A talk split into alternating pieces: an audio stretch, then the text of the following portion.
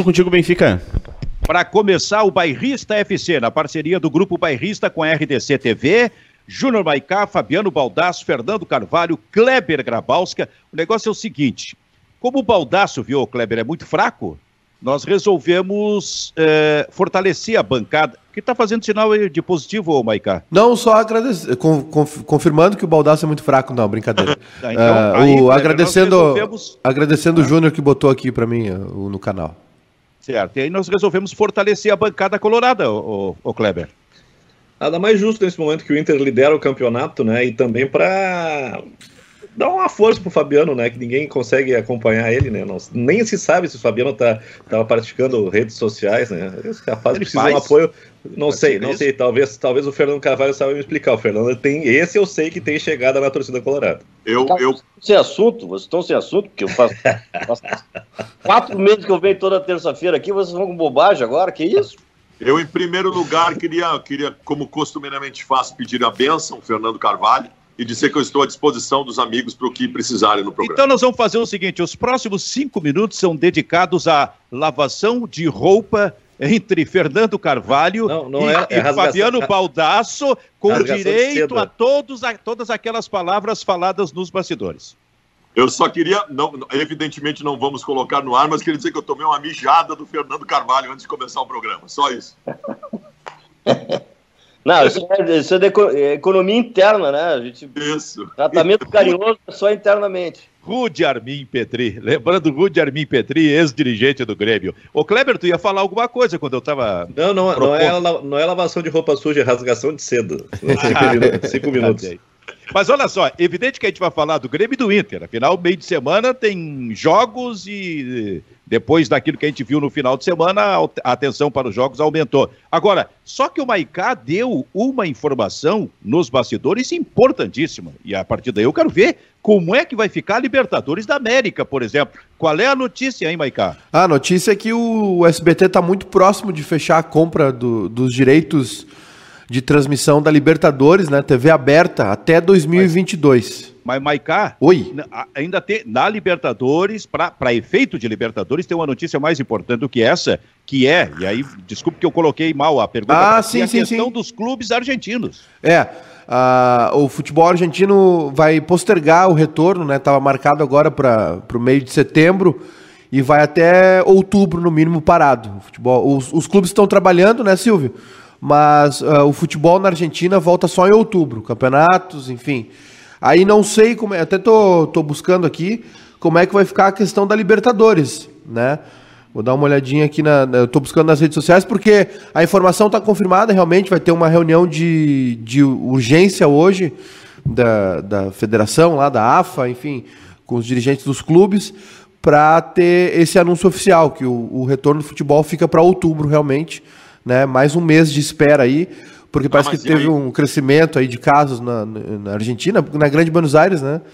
E começou já um movimento também anti-máscara, anti-vacina lá. A Argentina também está num momento meio confuso, uma, uma dicotomia política lá eterna, né?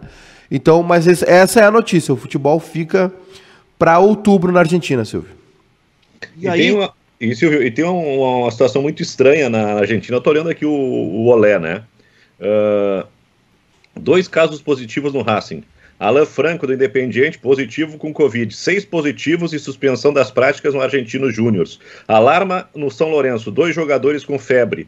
Uh, dois positivos no Tigre. Todos os clubes estão positivados. Então tem essa preocupação e acho que muito muito justa, né, da, da Associação Argentina de não liberar a volta do futebol nesse é, momento. No Brasil também estão todos é, os... Pergunto, Cleber, qual é a diferença que tem... Fala, fala, Fabiano. Não, no Brasil também todos os times já apresentaram positivados. É que aqui se chegou à conclusão em determinado momento que tinha que se conviver com esse tipo de situação e, a, e o barco seguiu, né? Pois é, mas a, a restrição né, do, dos argentinos e do Uruguai em relação à Covid é diferente em relação à nossa. Tá? Talvez esteja aí né, essa precaução toda que a Federação Argentina está tendo. Né? É, Fala, a Fernando. Restrição na, a restrição na Argentina é da sociedade, não é só do futebol. Né? Ela é ampla, e, e inclusive com lockdown por longo período. E, mas, na verdade, se, tem se demonstrado no Brasil que esses casos que aqui também pipocam, uh, eles têm tido, eles têm sido contornados. Dois jogadores, três jogadores, O Goiás teve, foi o maior número né, que, de atletas que, que contraíram o Covid e aí foi sendo administrado, até porque se chegou à conclusão de que em atletas, em jovens, em jogadores preparados, eh, os efeitos da, da, da, da, pandemia não é tão grave, ou não tem gravidade como tem em, outras pessoas, né? E por isso há, é possível conviver com esses casos que, uh, de, de, uma forma menor, número menor, uh, acabam acontecendo. E por isso o Brasil uh, tem, tem aí seus campeonatos em andamento e não tem nada demais, a, a não ser a ausência dos atletas durante as partidas. Bom, mas nós temos um fato que é prático, né? E nesse, nesse momento é definitivo. Futebol na Argentina volta em outubro. Quantos clubes nós temos na Argentina, Kleber? Lembra? Na Libertadores nesse momento? Eu acho que seis. Seis. Isso impacta em várias, eh, eh, vários grupos. Como é que vai ficar isso aí para efeito de Libertadores que já recomeça semana que vem? É, eu, eu sinceramente acho que Uh, ou os argentinos jogam, vão ter que jogar uh, fora do seu país, né? em países em que uh, os recepcione, ou nós vão ter um retardamento, né? pelo menos nas chaves de participação dos argentinos teremos um retardamento natural e a, e a, e a, e a Libertadores aí terá uma prorrogação no, no, seu, no seu término, né? à medida em que não serão todas as chaves que terão esse transcurso, esse andamento simultâneo. E por isso quem estiver em condições, quem não tiver argentinos na sua chave, como é o caso da, da nossa dupla Grenal. Uh, uh, o, São, o, São, Paulo tem. São Paulo tem, é. Tem River. Eu vejo que aí, nesse momento, Benfica, eu, eu, eu acho que a, que a Combel terá que ter bom senso, né? Ela vai ter que fazer uma gestão do problema. E a gestão se faz dessa maneira. Ou traz para jogar no Paraguai, por exemplo, que tem, que tem possibilidade, tem hotéis, já que não teremos público, não tem muita diferença e os argentinos terão que ter o, o visto de saída lá, né? Eles poderão, eu não sei se como é que está funcionando na Argentina a possibilidade de viagem, de saída dos, dos é. profissionais. Ah, mas tem um outro detalhe, eles já estão treinando? Sim, estão. Então, então, digamos que eles estão aptos a jogar. Então, até o Lucas Pratos machucou. Teve Bom. uma lesão, tá fora do jogo contra o São Paulo. É, então, aí, aí tá, é, vale esse raciocínio realmente no Fernando. Daqui a pouco eles podem jogar em outros países. Resta saber, o Baldasso, o que, que vai fazer a Comebol a partir de agora, com essa, com essa notícia, com essa informação. O, o, o, Fernando falou em gestão do problema e é exatamente o que a Comebol vai ter que fazer. E não, não vejo outra saída que não seja essa. Essa outra possibilidade levantada pelo presidente Carvalho de, de, de daqui a pouco não acontecerem os jogos imediatamente com a participação dos argentinos, essa é uma possibilidade que quase que inviabiliza a Libertadores. Ela inviabiliza. A, a, a única saída é realmente os argentinos receberem liberação para jogar em outros países e seguir, seguir o baile andando, porque senão nós teremos sérios problemas uma Libertadores que já foi, já foi compactada, não em diminuição de número de jogos, mas nas datas, para que termine num período razoável lá no começo de 2021, né? Kleber, vamos, vamos fazer um raciocínio aqui. No Paraguai, quantos estádios, uh, quantos estádios tem na, na capital? Que a capital Três. tem bons hotéis, tem inúmeros Três. hotéis. É, tem, tem o do Libertar, tem o Defensores del Chaco e, o, e a panela do, do Cerro, né? Tá, e quantos, nós, quantos clubes paraguaios nós temos? Tem três? Momento? Tem três também, não tem? Olímpia, Libertar, Guarani. Eu, eu acho que pode ser. Eu acho que, que, que, um, que, que uma saída é ir para o Paraguai. Porque tem uma rede hoteleira boa, de, com capacidade para receber, ainda mais que só, serão só delegações, não teremos torcida. E tem três estádios né, que também são, de, de, pelo menos o gramado dos estádios, são, são todos são muito bons. Né? Não vamos, não vamos esquecer que existe uma questão cultural histórica na América Latina, que é o fato de que os países vizinhos à Argentina odeiam os argentinos. Né? Os paraguaios e os uruguaios não sei se aceitariam com tanta facilidade os argentinos utilizando seus estádios, as suas instalações. É um, é um, é um problema político a ser resolvido também. Né?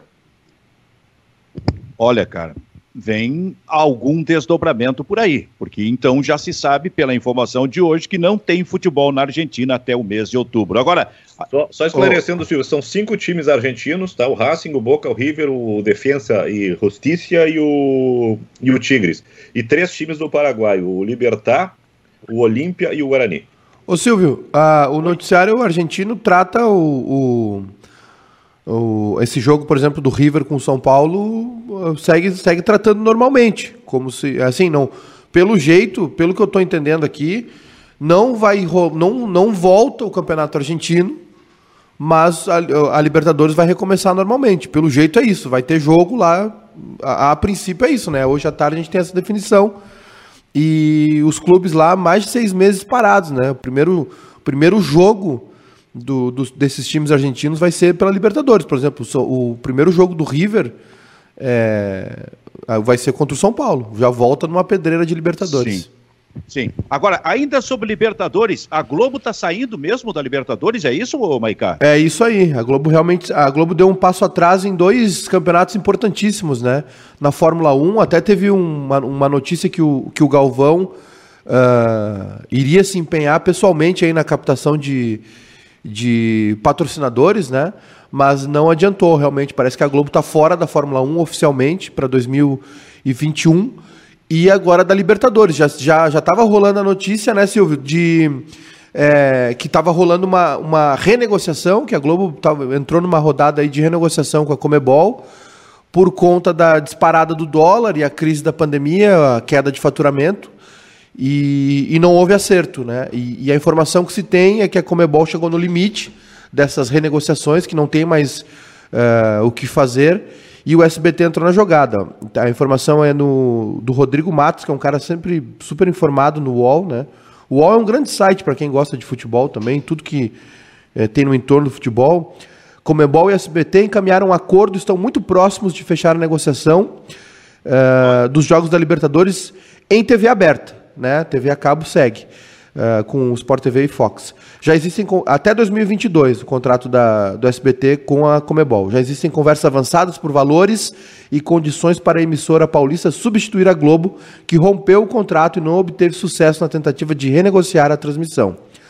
Assim, o SBT assumirá a transmissão das próximas três edições e já na retomada, né? No, uh, já uh, fechando o acordo Semana aí. que vem. É, o SBT já começa a transmitir essa Libertadores que já está em andamento.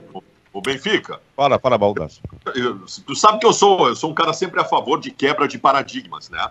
E, e, o, e, o, e, o, rompimento de um monopólio de informação no Brasil, ele me é bastante interessante, mesmo que isso envolva, paralelamente, o enfraquecimento de uma rede de, de, de comunicação e daqui a pouco demissões, isso é muito ruim para colegas de trabalho e tal mas a, a, a quebra do paradigma e a, e a, perda da força de um monopólio de informação que foi nocivo por um período, e você sabe que eu tenho toda um, uma luta em relação a isso aqui no Rio Grande do Sul, mas eu acho isso interessante. Porém, a minha preocupação, ela vai um pouco além. Uh, o SBT não é, não é um não, não é um, um, um, conglomerado acostumado com transmissões esportivas. Aliás, a grande fama do senhor Silvio Santos é começar um projeto, durar dois meses e engavetar e mandar todo mundo embora e começar tudo de novo. Isso é perigoso, porque a Libertadores é uma competição forte e é importante que ela tenha um conglomerado com força, tratando ela com respeito e com seriedade e com competência. Isso me preocupa. E eu também tenho uma preocupação se não vai desinflacionar o processo em relação a patrocinadores por conta dessa saída da Globo. Daqui a pouco os clubes receberem menos para a participação em Libertadores América. São, é, é tudo, toda uma preocupação. Eu, eu concordo, Fabiano, até antes do programa ali, quando a gente conversava informalmente, eu manifestava essa ideia. Eu acho que a Globo, apesar de todas as restrições que hoje ela tem da opinião pública em função de posicionamentos, na verdade, a Globo ela controla o futebol e ela, ela participa do futebol e fomenta o futebol há 30 anos. E é através desse fomento que os clubes se mantêm e cresceram e têm, uh, vamos dizer assim, no seu dia a dia, uma possibilidade de organização. Uh, agora, com a, com a, retirada gradativa da Globo de alguns, de alguns campeonatos, de alguns produtos, isso vai se fazer sentido no futebol. Oh, oh, eu, perdão. Eu duvido. Oi. Perdão, Fernando. É, eu, eu tava. É uma matéria extensa aqui, né? Mas a informação é que, que o Sport TV também está fora, viu? A, vai, a, o, o, pacote de TV fechada, que era da Globo, é, também está tá à disposição do mercado. Tem Disney e é, a Disney, né? E Facebook. A Disney que tem Fox e ESPN agora e vai distribuir por isso é, so, nesses canais. É, e a Comebol entende que, que teve um, tem um desgaste já da relação porque a Globo não aceitava vincular os patrocinadores da Libertadores né, nessa transmissão, e o SBT aceitou isso. Né? A, a, a, Libertadores, assim como a Champions League, tem patrocinadores fixos e a Globo não, não os citava, né? E, e a, a USBT aceitou, né? O, o, a Comebol procurou os veículos aqui, os canais de TV, para oferecer esse pacote. É 60 milhões de dólares o valor. E, e outra questão também é que a Globo já. Uh, as informações é que a Globo vai reagir né, a, a, a, Libertadores com jogos do Corinthians. Vai colocar os jogos do Corinthians pelo Brasileirão ou Copa do Brasil no mesmo horário desses jogos da Libertadores e também está reduzindo a cobertura, vai falar muito pouco de Libertadores e já não já para essa próxima rodada não vai enviar uh, repórter para os jogos do Flamengo, Palmeiras, São Paulo, Santos, Inter, Grêmio e Atlético Paranaense. A Globo reduz o espaço da Libertadores, não cobre, né? Não manda repórter para esses jogos fora e em casa e contra-ataca com o Corinthians, né? Que é um clube de massa. É, uh, dando sequência ao que eu estava dizendo, isso aí, isso aí é muito ruim para futebol. Primeiro porque a produção da Globo é excelente, né? As transmissões do Sport TV são os melhores que tem. E nós ficaremos privados dessas, né? E também do debate, que é, que é competente o debate, com pessoas qualificadas. Enfim, eu, eu, vejo, eu vejo assim, como um consumidor permanente do futebol, eu vejo com, com maus olhos. E acho que isso vai ter repercussão também na receita dos clubes. Né? Porque esse nivelamento que com a Globo era alto, ele passará a ser médio ou baixo. Não tenho dúvida nenhuma. Até porque o próprio SBT não tem o costume de passar, né? não tem audiência e não tem costume de passar futebol. Não tem noticiário, né, Fernando? Não, o, SBT, o, SBT, não fala de futebol, né? O SBT não, não tem futebol. futebol. Né? E, uma coisa vai chamando a outra. O noticiário chama o jogo, o jogo é comentado depois. E se tu não tem esse espaço né, dentro da tua, da, da tua grade para que haja o fomento da audiência, uh, certamente vai desqualificar o produto. Eu vejo assim. Ô, ô Silvio. Agora tem. Só, é... Silvio, que só, quer dizer, Michael? Não, Fala, só para completar a informação, o valor é 60 milhões de dólares, né? É, o dólar está 5 e pouquinho, dá 300 milhões de reais por aí, 300 e, 350, vamos arredondar. É, e a Globo ofereceu 45, a Comebol não aceitou, achou pouco e também ficou com medo de dar esse desconto e receber pedidos de desconto do Facebook, da Disney, né? Dos outros veículos que, que também têm os direitos. A Globo entende que o contrato deveria ser renegociado por conta da pandemia, mas a Comebol não aceitou. E aí bateu na porta aí do, dos outros veículos e o SBT acabou, a conversa com o SBT acabou avançando. Bom, seguinte, aliás, a Globo está em conflito com a FIFA também. Daqui a pouco surge a informação de que a Globo não transmite a próxima Copa do Mundo. Agora, Kleber, há uma questão é, bem clara aí também, que é o prejuízo do jornalismo que se faz. Quer dizer, é negócio. Nós estamos tratando de negócio. E aí a Globo, se não tiver o direito de transmissão, vai simplesmente esquecer do jornalismo. Vai esquecer de uma Libertadores da América. É assim que está se dando a coisa no, no, no país. Cara, isso envolve emissoras de rádio, jornais, televisão com muito mais força agora. Quer dizer, para a Globo, a Libertadores só existe se ela puder ganhar em cima. Se ela não ganha em cima, ela não vai falar nunca. Pelo que está dizendo aí o, o, o Maicá, por exemplo, não vai falar nunca a respeito da Libertadores, vai tratar do Corinthians. É só negócio. Isso é ruim também, é perigoso também. Quer dizer, eu acho assim, ó, em última análise, porque isso serve para política também, é bom que você diga. Em última, é, entra no Jornal Nacional aquilo que nos interessa politicamente. Aquilo que não nos interessa, mesmo que tenha acontecido, não será citado. Isso é ruim para a sociedade, hein, Kleber? Não, e é, ontem, ontem, por exemplo, né? Perde a credibilidade. Ontem, ontem, por exemplo, tinha o pronunciamento do presidente da República e uma live do, do ex-presidente Lula. O a, a, a, pronunciamento do Lula né, foi simplesmente ignorado pela Globo. A Globo sempre teve qualidade e quantidade no esporte. Né? agora não vai ter tanta quantidade. Eu quero ver se mantém a, se vai manter a qualidade do, da sua programação é, e dos seus programas, né? Fala, eu, fala, Fernando. Eu tenho, eu tenho, eu tenho também uma opinião antiga sobre esse assunto por, do tempo da negociação, coisa que eu, coisa que eu apreendi, assim, apreendi das negociações com a, com a Globo do tempo que eu era do Clube dos 13. Uh, a Rede Globo chegou à conclusão naquele momento, e, e acho que até hoje, talvez agora com menos intensidade, que uh, as suas produções de, de, novela e de telejornalismo são insuperáveis, são imbatíveis. Né? Só que ela protegia essas produções não permitindo que os concorrentes tivessem outro produto, no caso o futebol, que pudesse afetar a audiência desses produtos em relação ao qual ela, ela é competente. Então, jornalismo com jornalismo do SBT, da Record, a Globo sempre prevaleceu. Novela com novela, a Globo sempre prevaleceu. Só que futebol com novela dá futebol. Futebol com Jornal Nacional dá futebol. Por isso ela sempre protegeu, né, o, o, comprava muitas vezes para não passar. Ela comprava o futebol, ela tinha o direito de transmitir e não transmitia.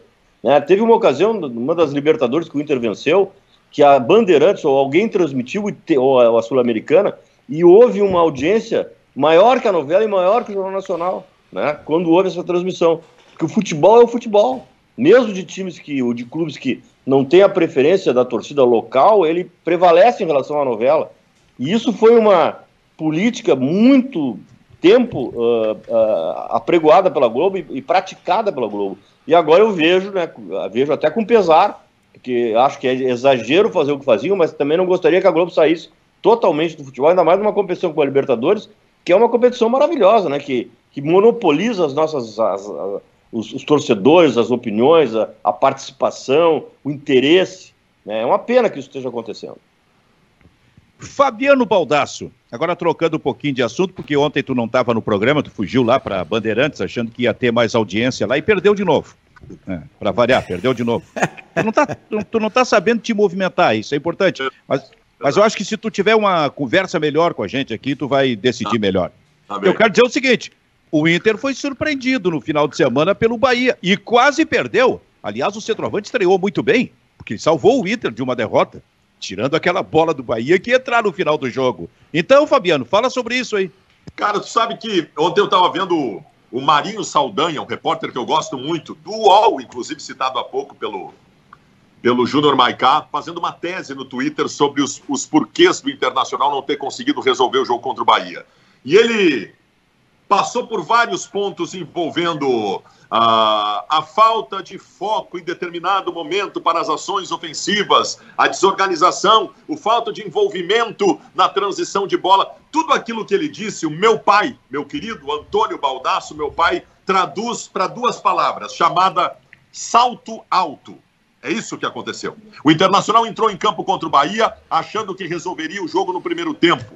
O Internacional de toquinho, embonecado, com firula. O Internacional com um zagueiro querendo dar passe de três dedos de 40 metros, se achando Beckenbauer. O Internacional que achou que em qualquer momento, por, sua, por, por conta da sua qualidade superior, que realmente é, o Inter resolveria a partida. O Inter não conseguiu implementar um futebol que colocasse para que todos nós víssemos a sua superioridade no primeiro tempo, quando poderia ter resolvido a partida se tivesse jogado sério e depois acabou se complicando no, no jogo. O que o Rodinei fez no final do jogo não foi o que causou o tropeço. O que o Rodinei fez foi a cereja do bolo do tropeço. O Internacional não jogou sério contra o Bahia. O Internacional tem time para ser campeão brasileiro, para ser campeão da Libertadores e campeão da Copa do Brasil. Tem time, tem grupo e tem técnico para isso. Mas é um time que psicologicamente é fraco, é frágil. O grupo de jogadores do Internacional tem um temperamento frágil. E eu, eu fico preocupado com isso. Nós estamos o ano todo jogando melhor do que o Grêmio. Eu digo isso desde janeiro. O Inter joga melhor que o Grêmio durante toda a temporada de 2020. Chega em Grenal, quando a personalidade, a, a, a, inteligência emocional se faz necessária, o Inter é suplantado por um Grêmio mais maduro. Então, assim, o Internacional é um time de guri de 30 e poucos anos de idade. O Internacional ou amadurece para momentos nevrálgicos de uma competição, ou o Inter não vai disputar títulos. Cara, com todo respeito Concordo, ao. Concordo todo... 98% das colocações. Tá. Então tá, então eu, eu dou a bola picando. Com todo respeito ao seu Antônio, não é uma explicação muito simplista essa de entrar com salto alto? Isso ainda existe no futebol, quando o futebol está mostrando a todo momento que um time inferior tecnicamente, bem estruturado, bem montado, pode complicar qualquer jogo. Benfica. Ei, nós... meu velho eu não teria problema nenhum em estar aqui dizendo o seguinte agora: olha, o Bahia utilizou uma estratégia tática que nos envolveu. Tecnicamente, alguns jogadores do Bahia foram importantes. Não, mas não foi isso, Benfica. O Internacional perdeu para ele mesmo. Não, é que se, se é nas próprias pernas no domingo, Benfica. Foi nas não, próprias pernas. Então, se é isso, o Internacional perdeu o Campeonato Brasileiro. Não é possível que um time entre dessa forma assim. Mas o, o Fernando, tu ia falar a, a respeito disso aí. Não, eu, na verdade eu não concordo com o Fabiano. Eu acho que o Internacional teve alguns vacilos, realmente teve o vacilo do, do, do Zé Gabriel, que é um excelente jogador, uma grande revelação que nós temos, mas talvez até pela juventude tenha sido autossuficiente em atravessar uma bola da maneira que ele atravessou, uh, talvez até baseado em outros lances que ele praticou da mesma maneira e não aconteceu, né, a, a interceptação do adversário, que deu o contra-ataque, que ocasionou uh, o lance de gol com o Cuesta né, se embaralhando ali com o atacante do, do, do Bahia. Acho que o Rodinei também se equivocou. Né, e aí eu entro no VAR, né? O VAR, a jogada estava truncada, a jogada foi truncada antes, e aí teve o lance dentro da área. Hoje em dia o VAR pode tudo, né? O VAR pode tudo, não é uma coisa do nosso costume. Normalmente esse lance hum, ele nem, ele nem chegou a se concluir, nem a bola não chegou perto onde estava o jogador, foi truncado antes, e aí a, o entrechoque do, do, do, do Rodinei, que foi pênalti, que foi pênalti, acabou sendo marcado. Mas eu acho, Baldaço, que acima de tudo, o Internacional hoje não tem jogadores para suplantar retranca. Sem centroavante, sem o Guerreiro, nós estamos sentindo muito a ausência do jogador de área. O jogador que consegue, né? A bola passa para um lado, passa para o outro, ninguém intercepta. O Galhardo não é um cabeceador emérito. É um jogador que não joga de costa para o gol. Ele não é um atacante agudo, ele é um jogador de movimentação. E ao seu lado tem um jogador que é articulador, que é o D'Alessandro, que sai da área, que vai, que deriva para a ponta, que vem jogar nas costas do volante. Então tu passa a não ter contundência. E um time como o Bahia, e da forma que jogou no sábado, se tu não jogar com contundência, e o exemplo do Grêmio tá aí, que hoje não tem contundência no ataque, é, falta esse detalhe final. 80% de posse de bola sem contundência redunda em só posse de bola. E foi o que aconteceu. O Traçal estava vencendo o jogo, e aí infelizmente aconteceu o lance do pênalti né, e acabou empatando. O que nós não tivemos condições e melhoramos minimamente quando entrou o centroavante, em dois, três lances ali, ele conseguiu cavar jogadas, mas nós vamos ficar a tarde inteira jogando com o Galhardo do centroavante contra times fechados e teremos o mesmo problema. Então eu não vejo que tenha havido salto alto, eu não vejo que tenha havido uh, uh, essa questão emocional flagrada pelo, pelo Baldaço. Né? O nosso treinador classificou bem, pensou bem o jogo, pressionou o adversário, né? só que a pressão não foi suficiente para criar as chances, porque não temos nesse momento um centroavante. Né? E para jogar contra time fechado, tem que ter centroavante. O, Cudê, na entrevista coletiva depois do jogo, falou em falta de malandragem. E a informação que se tem é que a carraspana foi violenta do treinador com o grupo. Mas a eu... falta de malandragem, Fabiano, ela aconteceu no jogo com o Palmeiras e agora. Pode concluir agora, depois eu entro. Eu entro é isso aí. Mas, mas o, o, o, Fernando, eu tô, eu tô cobrando isso, especialmente de algumas peças que eu acho importante. Falta de malandragem não é, não é, não é autossuficiente. Autossuficiência, não é salto alto. Tá bem, em alguns momentos não foi. Eu acho que nesse final de semana foi. Acho que nos grenais a falta de malandragem fez com que o Internacional, por exemplo, eh, colocasse a sua energia, a sua vontade de forma equivocada. Tudo isso junta, presidente, da imaturidade, é, é, a falta de inteligência emocional. O senhor, senhor Fernando Carvalho, em 2016, voltou ao Internacional, voltou ao Internacional num momento muito complicado, em que o senhor, quando viu de fora e viu lá o, o grupo formado por Valdívia, Alex, Vitinho, o senhor pensou, pô, mas esse time não pode cair. O senhor pensou isso, eu pensei isso e toda a torcida do Internacional pensou isso.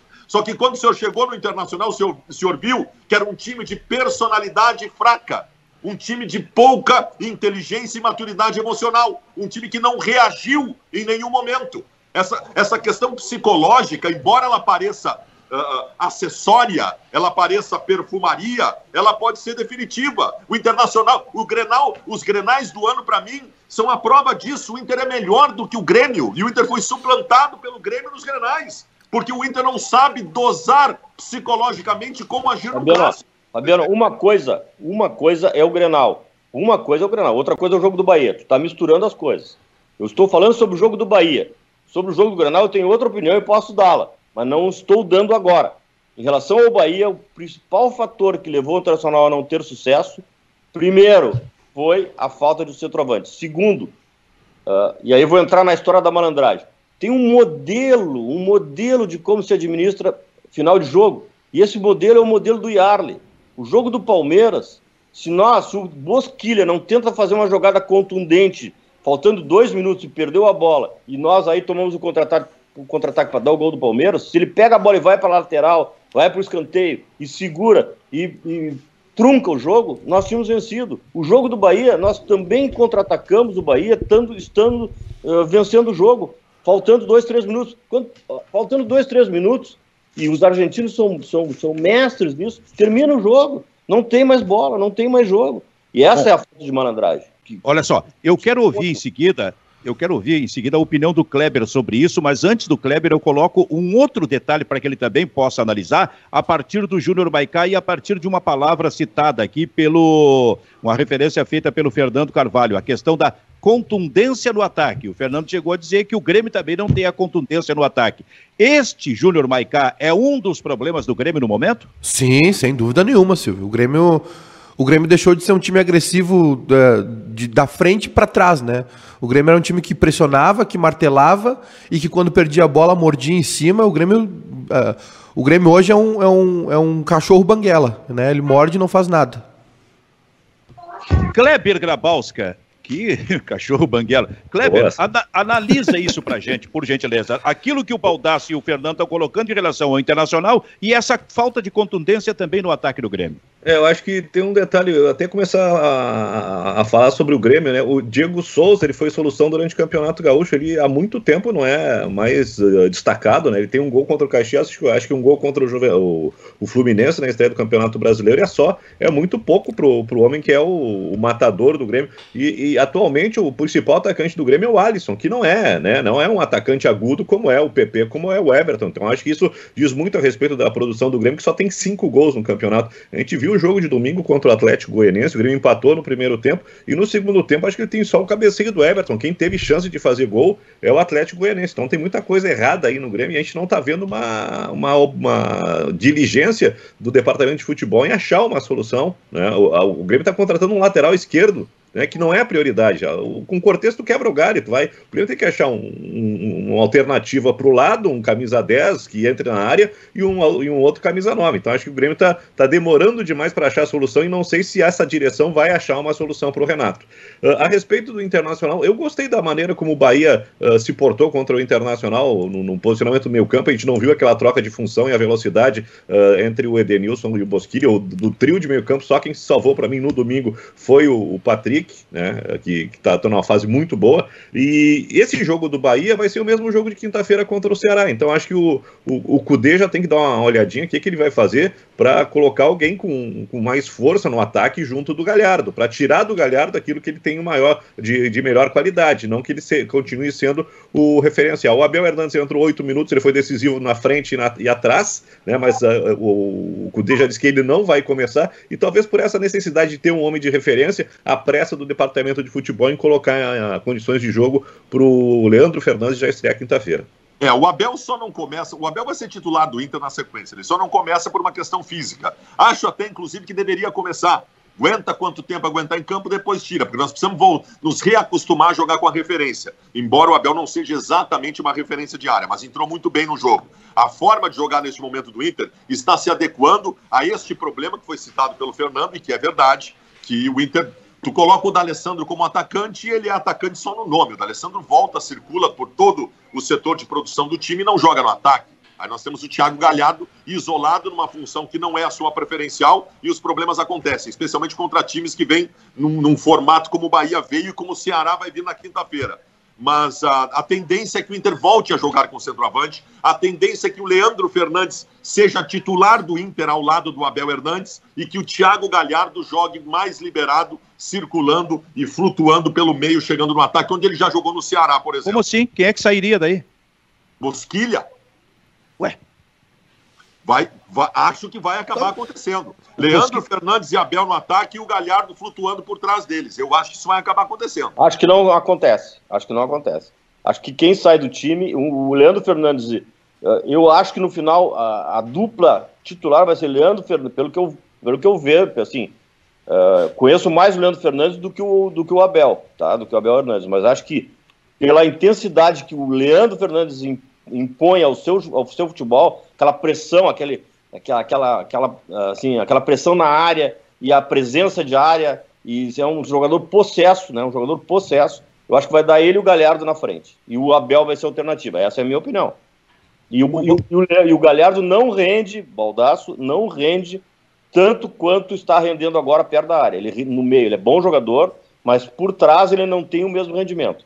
E acho que o que temos de bom hoje são esse, é essa armação do meio ali. Os três do meio estão muito bem. E o Galhardo muito bem na segunda função do ataque, jogando próximo do centroavante, né, dividindo as tarefas, não sendo o protagonista, mas dividindo as tarefas. Aí é que está o detalhe. Essa linha de três está funcionando. Para mim, ela foi mal contra o Bahia.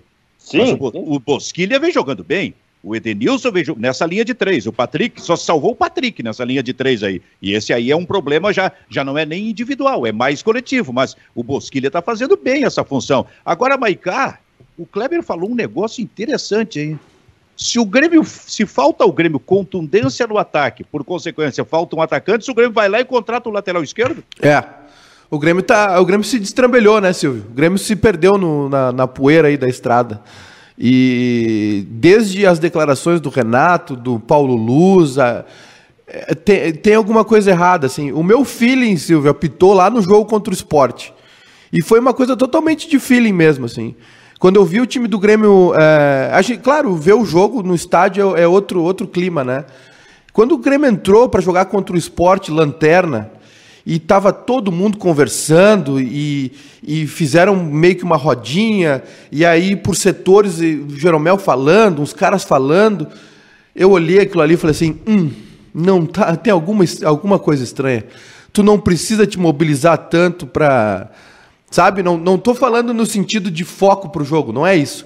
Parecia que os jogadores estavam tipo assim, ok, nós precisamos nos, nos nos reagrupar aqui, nós precisamos fazer o nosso melhor, vamos, vamos focar aqui. Eu, eu até falei na nossa transmissão, o Clebinho estava nela também, e, e, que foi totalmente uma coisa de, de, sentimento mesmo, Silvio, sabe? E é basicamente isso que está acontecendo no Grêmio. O Grêmio se, se perdeu, se, se desconectou, digamos assim. Algumas peças se desconectaram, dentro e fora de campo. Eu sinto que o Grêmio não tem um intermediário entre o vestiário e a direção né? Alguém que entenda de futebol, que possa chegar no Renato e contestá-lo, né? Ou ajudá-lo, ou tentar é, é, é entender o que está acontecendo, sugerir, porque isso é uma coisa que acontece. É, o time do Grêmio dentro de campo não tem as respostas que tinha, né? Eu vejo muito a queda de produção do Grêmio dentro de campo passando pelas ideias do Renato. É, pedidos de jogadores, aí também passa pela direção isso, a direção tem que ter voz para dizer não ou para dar ou para sugerir uma alternativa, né? Fico com a cabeça do Renato também. Ele eu não contrataria, tá? Não estou defendendo, mas aí ele pede o Thiago Neves, tá? Não, eu quero o Thiago Neves aqui, quero um, um reserva aqui para o Jean-Pierre, quero um jogador aqui.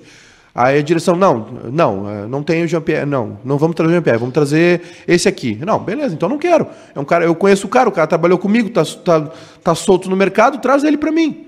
Né? Porque qual é a alternativa dele? Vai ser sempre o Tassiano? Eu não estou defendendo aqui, eu acho que a contratação do Thiago Neves foi um absurdo, mas eu estou tentando ver a coisa com a cabeça do Renato. Mas mesmo assim, é, é, isso é para tentar contextualizar, Silvio, que o Grêmio está pecando em todas as pontas. É, na, na, direção, no treinador, dentro de campo, tem jogador que caiu muito o rendimento. Né? A gente está vendo jogadores aí como o Matheus Henrique, por exemplo, que sempre foi um leão dentro de campo, completamente perdido. Tem um lance circulando nas redes sociais do Matheus Henrique e Lucas Silva tentando sair jogando de trás. Uma dificuldade absurda, o Grêmio não enxerga, o Renato não enxerga que o Grêmio não tem esse jogador de transição. O Grêmio passou o segundo tempo amassado pelo Atlético Goianiense, dentro do seu campo. Né? Então é isso, Silvio. É, de uma maneira geral, tá uma porcaria. oh, definição final. Agora, o, o, Fernando, é fundamental a figura de um dirigente político que possa conversar mais do que isso, ser ouvido pelo técnico? Não, eu, não, eu acho que é fundamental a, a, presença de um dirigente. Ele pode ser político ou pode ser o, o diretor, o, o gerente, o executivo de futebol. Executivo. Alguém tem que conversar com o treinador, alguém tem que ter ideia tá? E tem que cobrar essa ideia, né? A ideia do, a ideia do clube. Qual é a ideia do clube? Vamos jogar como? Né? E, e participar né? ativamente. Tem treinadores que não permitem, né? Não sei se o Renato é dessa família, né? Que não permite. Tem treinador que não permite o dirigente tem que encontrar uma forma de gerir essa relação. Eu também tive treinadores no meu período que não gostavam de, de falar, mas aí, informalmente, conversa daqui, puxa dali, tu acaba né, chegando e, e, e, colocando. E o treinador normalmente se fragiliza quando perde. Quando perde, todo treinador se fragiliza. E aí ele conversa. E aí ele abre espaço. E aí ele dialoga. Não tem quem não faça isso. A fragilidade da derrota, ela vem à tona. E aí o dirigente tem que ter conhecimento para ter uma, uma postura propositiva e sugerir alternativas. Não, é, é, é assim, Benfica, eu, sou, eu nunca gostei de sugerir nome, né? A minha, sempre a minha, a, a minha participação era, era em relação à ideia compactação do time, competitividade. Né? Eu não gostava de trocar o Fabiano pelo, pelo, pelo Carlinhos, o Carlinhos pelo Joãozinho, o Joãozinho pelo Pedrinho. Não é esse. O problema é, é a ideia. Né? E o que, que eu vejo no Grêmio, já que o Maicá fez essa colocação?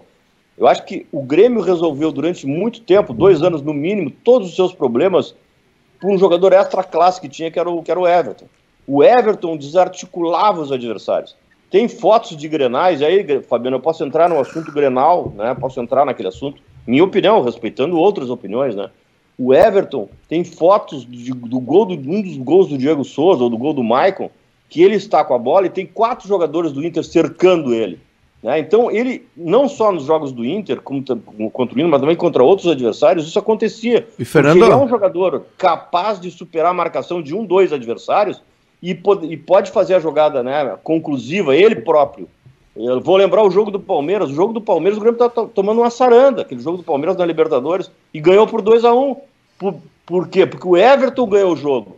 Né? O, o Palmeiras em cima fez o gol, pressionando, pressionando, dois contra-ataques no segundo tempo, e, o, e, o, e acabou uh, o Everton virando aquela partida. Hoje não tem mais o Everton. Então o Grêmio passa a ter esse tipo de problema, de não ter a contundência. Aí nem mesmo o Diego Souza, né, é, que é um bom jogador e que vem né, tendo efeito, uh, serve. Até porque, se vocês fizerem uma análise dos últimos jogos do Grêmio, eu vi o jogo do Atlético Goianiense, vi o jogo do Sport Recife, o Grêmio começou a alçar bolas na área, coisa que não fazia anteriormente. Hoje o Grêmio não, não, não, não faz mais aquela jogada articulada que redundava num passe final para o Everton e dali vinha uma jogada conclusiva. Hoje o Grêmio alça bolas até dos zagueiros. Ô, Fernando. E aí o Diego Souza, né? Só, só para. protagonismo. E ele sofre, porque ele ganha uma, ganha duas, não ganha todas. Só para corroborar é. com, a, com a ideia, uh, desde a saída do Everton, o Grêmio começou a jogar pelo lado direito. Né? Tá, tá muito claro. Alisson e Orejuela que conseguem fazer alguma coisa ainda por ali. E, e tem uma, mais um detalhe também que o, que o Ribeiro lembrou muito bem ontem, né? É, o Grêmio está com essa ideia de que o Diego Souza estava é, é fazendo gol por, gols por, de cabeça e realmente fez.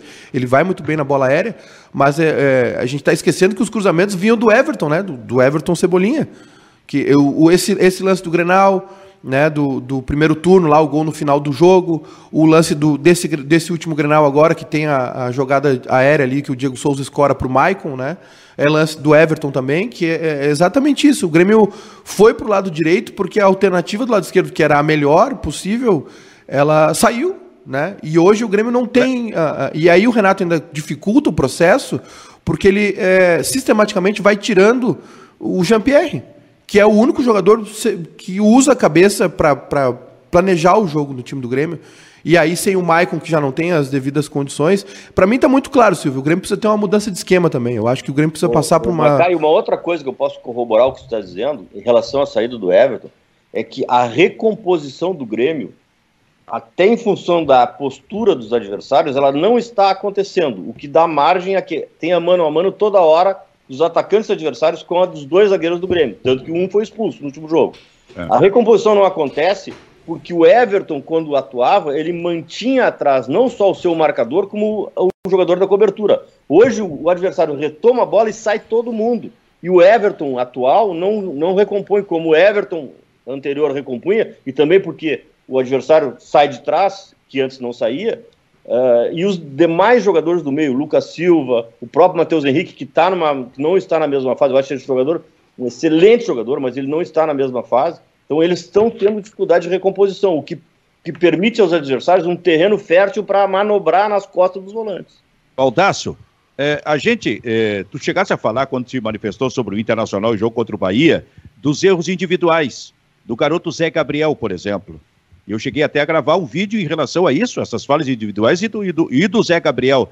Só que ontem, com mais tempo, eu estava vendo o gol que o Internacional tomou com a falha do Zé Gabriel. Cara, e o que o Cuesta fez ou deixou de fazer no lance Pior do que o Zé Gabriel, que é um garoto, falhar individualmente numa partida, é o que está acontecendo com o Cuesta, o zagueiro o, do Inter. O, o, o, Zé Gabriel errou um passe naquele lance. E o Cuesta foi tentar driblar quando qualquer toque que ele tivesse afastado a bola para qualquer lado, não teria acontecido o gol do Bahia. O Zé Gabriel, ele teve um jogo ruim entre tantos jogos, jogos bons em que ele se firmou como titular da zaga do Internacional. O Cuesta está tendo uma temporada terrível. A temporada do Cuesta é ruim, de ponta a ponta até agora. O Cuesta tem sistematicamente falhado. O Zé Gabriel, ele não merece ser. E o pior, sabe o que eu fico louco? É que tem muita gente que defende o seguinte: que o Cuesta está mal porque o Moledo não está no time. Que tem que tirar o Zé Gabriel e botar o Moledo que fica é tudo bem. O Moledo não sabe sair com a bola. O Zé Gabriel é titularíssimo do Internacional. Ele fez um jogo ruim e, e os guris oscilam e podem oscilar e nós temos que entender que oscilem. Agora, o Cuesta, esse tá mal o tempo todo, cara. Kleber, como é que se explica isso, o Cuesta, durante a temporada, hein, Kleber? Eu não sei o que está passando pelo Cuesta, eu, não é, não é, eu acho que não é nem, nem questão de, de mudança de, de técnico, mudança de esquema, acho que é individual o problema do Cuesta, né? Uh, e eu acho interessante, uh, tem que dar uma puxada de orelha nos guris que falharam. Aí eu, eu, eu tava lendo uma matéria, não sei se, se no GE ou, ou no UOL, que o, que o Cudê ficou indignado com a, a cabacice do, do Zé Gabriel, e depois tem um lance do. do que é o lance que, que tem a reclamação do pênalti, do Peglow, né? Que ele poderia ter, ter decidido, e até mesmo a, a, origem de toda aquela confusão no lance que resultou no pênalti também é uma tentativa de, de contra-ataque, de, saída rápida do Peglo, que erra a bola e o Internacional leva o contra-ataque do Bahia, tem que fazer a falta. Tá, mas e, e o Vitor Cuesta, que teve a, a, condição de resolver a, a jogada e não resolveu? Né? E, e, do Rodinei, que, que também é, é rodado, que faz uma, uma, falta desnecessária em infantil. Então, às vezes, é, é, essa questão de, de puxar a orelha tem que puxar, mas tem que puxar do, dos veteranos também, né? Como é que se faz isso, Fernando? E como é que tu está observando isso, o Vitor Cuesta? Não, o Vitor Cuesta não está num bom momento, realmente, é um, é um, grande zagueiro, é um grande zagueiro, mas uh, a tentativa de sair jogando permanentemente tem prejudicado uh, os resultados do seu futebol. É que hoje, ontem, eu não sei se vocês viram o jogo do Cruzeiro, tem momentos da partida, aos 42 do segundo tempo, que essa história de não dar bico acabou, tem que dar bico. Entendeu? Tem que dar um chute, é time do seu Gomes, chuta pro lado que está virado. Ah, e, o, e o Cuesta é um jogador fino, um jogador né, que tem categoria, ele muitas vezes ele tenta sair jogando, principalmente quando ele leva para o pé direito, ele acaba né, perdendo. Ou no lance do Bahia, que ele quis interceptar e sair jogando, quando ele poderia ter uh, truncado a jogada apenas, né? E no jogo do Cruzeiro ontem, não sei se vocês viram, uh, o Cruzeiro começou a tocar a bola perto da área e perder a bola dentro da área. Sim. Então, bateu na é. canela do jogador. Mas né, tá, tá chegando a solução aí. Como? Tá chegando a solução. O Cruzeiro tá contratando Ney Franco. Meu Deus do céu. E tem duas informações do Inter aí interessantes, hein? O, o Potker, Potker é caminho da Turquia e o Sarrafiore é caminho do Curitiba. É, é verdade. E o, e o Trabzonspor da Turquia deve nos próximos dias fazer uma proposta por Rodrigo Dourado, que não joga um ano e três meses. Fernando Carvalho falou sobre o seu Gomes, foi isso, né, Fernando? O Gomes, é. Tirando Met... o Capitão Cunha, tirando o Capitão Cunha. Não, eu me lembro do seu Gomes dizendo: mete no fedor que o Beck faz contra. É isso aí, mas ou chuta pro lado que tá virado, menos pro gol, pro teu gol. Exatamente. Bom, são questões que a gente colocou da dupla Grenal aqui. Kleber Grapauska, completa aí com a informação mais recente ou alguma recomendação aí da tua parte. Bom, vou deixar para terça-feira que vem a minha avaliação sobre uh, o problema do Inter nos Grenais que o Fabiano Baldassi abordou ano passado, que eu concordo muito em algumas coisas com ele, mas não concordo plenamente. Na próxima semana eu me manifesto. Ô, ô Fernando, tem que participar mais aí, Fernando. O Baldassi está nos abandonando aí. Acho que tu vai ter que entrar mais uma vez aí por semana aí, não tem é. problema? E a minha discordância com, com o Baldassi é pontual, porque eu sou fã dele, estou sempre do lado dele, sempre dando força, dando apoio. Não foi pela nossa discordância de hoje que eu vou eu vou mudar não. meu posicionamento. Não, nos bastidores não é assim que funciona, né, ô Kleber? É, é engraçado, esse programa começa e termina com rasgação de seda, né? Eles, eles, eles renovam os votos para a semana seguinte. Ô, ô Silvio, só, só um detalhe aqui: o, o Mbappé foi positivado para a Covid e afastado pela seleção francesa, que joga hoje pela uh, Copa das Nações, né? A e a seleção, os responsáveis pela seleção francesa, estão uh, indignados pela demora para que, com, que ele uh, comunicou que estava com, com Covid, né? O sétimo jogador do Paris Saint-Germain que é positivado depois da Champions. Que, fe, que férias legal, que festinha bacana que esses caras fizeram juntos, né? Olha, e, e, aí... e, e, quem fez festa foram Sim. dois guris que estrearam sábado na seleção inglesa, o Foden, de 20 anos, do City, e o Greenwood, um atacante do United que tem 18. Eles ficaram concentrados na, em Reykjavik, depois do jogo com a Islândia, e convidaram, convidaram duas garotas para visitar a concentração Foram cortados já. Inglesa. Ou seja, estrearam e acho que tão cedo não voltam. É, e teve a, teve a do Yaya Touré, né? Que foi participar agora de um jogo uh, da Unicef e aí mandou num grupo de WhatsApp uns vídeos de umas gurias lá oferecendo para o pessoal no hotel e foi cortado do jogo beneficente o Yaya Touré. Se livrou sabe do... que eu tô... Esse negócio de concentração, eu estou lembrando uma vez, Fernando Carvalho, presidente do Inter. O, o Fernando contratou um lateral chamado Maricá. Esse lateral ele chegou acima do peso e o Inter precisava que ele jogasse rápido. E aí o, o Inter, a nutricionista. Ouve. Cortou é, o baldacinho bem na hora da resenha. Ainda bem que congelou na hora. Laje é. de pedra. É. Hotel Laje Baldaço, Gramado. Baldaço, o Baldaço. Ah. Tu, congelou rapidamente e volta a Congelou na. Nós precisamos saber. Assim, envolve o Fernando, nós precisamos saber. Tu congelou na nutricionista. Maricá, com intensa contenção alimentar, o Maricá liga para a recepção do hotel e pede uma barra de chocolate. E o Newton Drummond, o chumbinho, era o, era o diretor executivo do Inter. E ouviu a ligação. O Newton Drummond foi levar a barra de chocolate. O Maricá abriu a porta do quarto, era o Newton Drummond. Trouxe aqui a tua barra de chocolate. Fernando era o quê? Era o presidente, não?